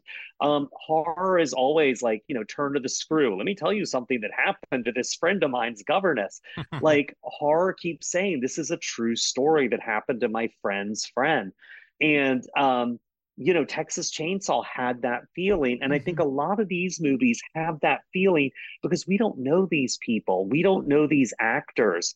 And that's one of the reasons i think there was such uh um for some of us like me and uh you guys probably there was such a rush in the beginning seeing like Asian horror movies, Japanese horror movies, Korean horror movies, because you didn't have the same reference points. You weren't like, oh God, here's Toronto standing in for New York again. You're like, I don't know what city this is. Yeah. I don't know these actors. Oh, that's that guy. Did I see him in something else? Like, with those reference points removed, I think horror becomes scarier. Mm-hmm. We um, always want horror to be dangerous, and those who love yeah. horror, and to be to change it up, it has to be just something different like that. I think you're completely right. It's the only genre that benefits by not having stars in it, in my opinion. Yeah. Films, mm-hmm. horror films with stars, I'm always quit going. Okay, well, it's either a gimmick, like they're going to die at the start, or I have to, I know this person now survives, and that takes something away from the experience you know mm-hmm. yeah i feel like you know and this is so this is my own private rant and then i'll shut the fuck up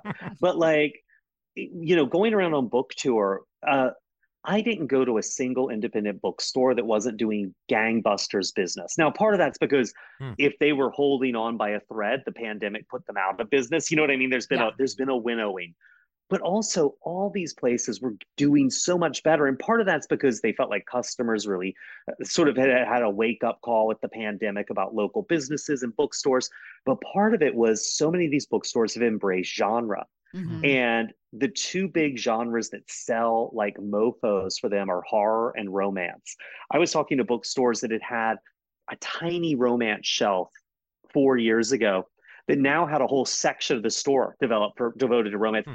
And it's interesting that the horror genre, like you're saying, low budgets, no stars, we want that danger. Those thrive. But mm-hmm. somehow Hollywood has done a number on romance where it's like, we need big stars who have chemistry and a glossy look. Yeah. But then you'll see something come along like once or something that'll just yeah. kick everyone's ass with none of that. And I feel like romance in film has really been Nancy Meyers making a movie right now with a hundred thirty million dollar budget. I, I, I read that what? today, and that's a romance, a romantic yeah. comedy for 130 million. You're like, what? But yes, I wish romance a, would take a cue from horror and yeah. like you know make it unfamiliar, make it new, make it feel real. Like get mm-hmm. in there. There's um, something so charming about those. Like honestly, I look at one of the most romantic films I think is Sing Street, um, yes, and yes, stuff like that, that where yeah. I yeah. walk away and it's not. I mean, Moulin Rouge is like super romantic, and there's Nicole Kidman and Ewan McGregor, and it's shiny and glossy, and everybody looks really pretty. But then I look at something like Sing Street, and even though it's a musical and very hyper real, it feels more real um, yeah. because I'm not as familiar with the actors. It's got kind of an indie quality to it. It's doing something different that isn't just shiny. Yeah. But I like, I mean, what you said is a great place to kind of go out on. It's yeah. about connection. However, you're gonna, and and we've all been craving connection during that those couple years, mm-hmm. and it's great to hear that bookstores. I mean, that makes me actually very excited to know that there's still hope in some of these things we grew up with, and the fact oh, yeah. that vinyl vinyl's kicking ass, and you know everyone's getting collecting Blu-rays. I'm like, okay, there's on that level, there's something happening. Um, oh, and can I Jerry Springer final thought for a second? Yeah, yes, that's oh, actually totally. really that's really interesting because so many of these movies we're talking about are about a lack of connection. Mm-hmm. You know, I mean, Out Outwaters were, and Skinamarink were basically with one person the entire yeah. time. Lost Highways very much, you know, about this missing connection. So is Pulse. Um, it it sort of ties these liminally liminal-ish movies together. No, yeah. they're very lonely. They they are often quite lonely films. Yeah, very lonely. Again, perfect post-pandemic films. These it just is. they make sense. So. I'm really glad you suggested this as a topic because it it forced me to look at something I've been wanting to. I've been just thinking, what is me the too. connection between these? So when you suggested that, it's perfect. And I'm really starting to hear that term thrown around, and it's one of those where like I have called films liminal before, but never has I have I considered it a subgenre because even it's an interesting thing to even think of it as a subgenre because it's whereas you know we have haunted house films we have vampires we have werewolves. Liminal they're all about different topics but what connects them together is the feeling they give you. How fucking trippy is that? That like they're yeah. connected by a tone or more a of mood. kind of um an affect. Not necessarily that they all contain this particular type of monster it's an affect. It's weird. But i think you're right though Rebecca, when you said that liminal may not be quite the right word, it it's close, yeah. but I'm not sure it's 100% yeah. the right one. Yeah, yeah. It, it, seems like it's about to morph into something else. And now you're going to leave me, and all I want to do is I want to go through all of 80s and 90s porn and remove the people and see what it would feel like to watch those movies. Like oh somehow digitally, God. digitally remove it and just watch those movies as weird spaces. Oh, do you, you want to hear a really such over- a good experiment? That's a good example. Do you want to hear a really oversharing story here? Oh, of course. That, uh, That's the best so, way to end. so my dad used to love taking pictures. Not he wasn't good at it, but he liked doing it And so whenever we went somewhere, we'd all have to pose and get a picture. And if we were staying in a hotel, we'd pose in the room and he'd, you know, set up the timer and do a picture. And when my parents got divorced, he would he traveled a lot for work so he'd set up the timer and take pictures of himself in hotel rooms and send them mm. to us and then he got a camera that didn't have a he couldn't get the timer to work. So he just started sending us pictures of empty hotel rooms he was staying in. It I was could like, see where that was going. That is oh, yeah. insane. That is so wild. It's wild. Oh my god feel my absence child. Yes exactly. I am not in the space either or your space. That's daddy isn't here. Yeah wow. Well that probably yeah. the shining imagery that we see in the shining so it all makes sense uh, okay. Well, that was great. I'm doubling back to the question that I had. Oh, that yeah, yeah. I blew the transition. All right, for. all right, back you um, go. Okay, so what is your go-to place to find your paperbacks from hell? Where can I find Squelch that it's not going to cost me sixty bucks? Because if I do not read Squelch, I'm going to die inside. But Dude, I, sixty fucking dollars for Squelch. I am talking as somebody who bought uh, "Let's Go Play with the Adams'" before it was in Paperbacks from Hell, and to do it, I had to pay like fifty dollars, and then Paperbacks from Hell. You guys you know, did a beautiful re-release. So I did it for all the slugs. I got like Saurian, like anything aquatic horror or insect horror. I'm gonna do it. But uh, do you have like a go to? Like, are you? Is yeah. There, like so, so I'll site? tell you. Yeah. So I'll tell you one of the weird I, none of these books are worth the money people are charging online right. at all nope. um, except for valancourt which is like $18 or whatever they charge um, but what i've discovered is online you just can't find them anymore uh, i mean you can but you've got to kind of like really dig and root deep and then they come with those stupid barcode stickers on the spines you can't get off are they are the, worst. the Goodwill stickers, which yeah. I under I asked them. I was in the Goodwill one time buying a book and I was like, why do you guys use these fucking stickers that won't come off and rip the cover? And she's like, because people will take them off and switch the prices around. And I was mm-hmm. like, oh, okay, fair enough. It fucked up my spine. So mm. yeah. Yeah. And even the good used bookstores, you know, it's like you're getting more 90s stuff if it's been a really picked over one. Yeah. So what I've really realized is when I go out on book tours, I look for where in town is like the paperback swap shop. Like, where's the place where people go in with a shopping bag full of romance novels and come out, you know, just change them for store credit, come out with another shopping bag of romance novels. And so I find them from time to time. Uh, I just found a great one in in Cedar Falls. Um, you know, I uh, uh, Oh, uh, I travel the country every summer. Literally, yeah. I will do like where I will go town to oh, town. Well, we'll be camping, no, but I'll be like bookshelf. Ooh. Email me, email me a reminder, and I'll send you my list because some of them are good. Some of them are places I've been. Some of them are just places people have recommended, but they're still out there and they're still hanging on. But you have to find them in person if you want to get decent prices anymore. And even then, this place in Cedar Falls was like, oh, we have a lot of horror paperbacks, but they've been so popular that we're saving them all in the back for our Halloween sale. I'm like, mm. go no, yourself. bring them out. Um, well, yeah, but whose fault is it that they became popular? I know, I know. if you the... find yourself in Virginia, let me know. Yeah, yeah. I'll hook you up with all the like good places to go. But yeah, as we've been traveling through, I'm always I end up in the Goodwills, and sometimes I will find some really tight stuff there that I am never have like, any good luck in Goodwills or like yeah usually and uh, this is i wish that they were still doing these there was a stretch where goodwills at least in california were doing dedicated goodwill bookstores Oh, and it was nice. basically like they had set up little bookstores that were acting as drop off centers. And so they were opening up in like closed down gas stations and it was just a bookstore front and then you could drop off all your shit there. And those were where I was finding crazy amounts of stuff. There were there was like three of them. There was one down in Temecula, one in Upland and one in Northridge. And there was a stretch where I was finding amazing stuff. And then just um last year when they reopened after the pandemic, they turned them all into Goodwill boutiques where it's now like mm. that's where they send like, you know, the Chanel that ends up at Goodwill now goes to those yeah. boutiques. And I'm like, no, I wanted the shitty, shitty sci-fi novels from the 70s um, because if I do not own original Philip K. Dick novels, I will also die inside. So yeah. Well, one other place is um, friend of the library book sales are good places, mm-hmm. although some have a no mass market paperback policy. Um, and and like that really breaks my heart. But often those library book sales really, I found some great stuff at some of them. Yeah, the one here in Burbank, they always have westerns at, and I do Hmm. love my kind of sleazy westerns. So yeah, those are. Well, Those if anyone finds a copy of Teddy for me to read, I've I've struck out all these years since we've been doing shows. They always cost four hundred dollars. I love I the know. pit. I just want to read it. I don't need to keep it. Um, send it my way, guys. Uh, but hey, thanks so much. It's almost midnight your end, so we better. yes. Yes. we Thank appreciate you. your having me. time. All right. Thanks for having me, you guys. And look Thank for the book where all books are sold. All books are sold.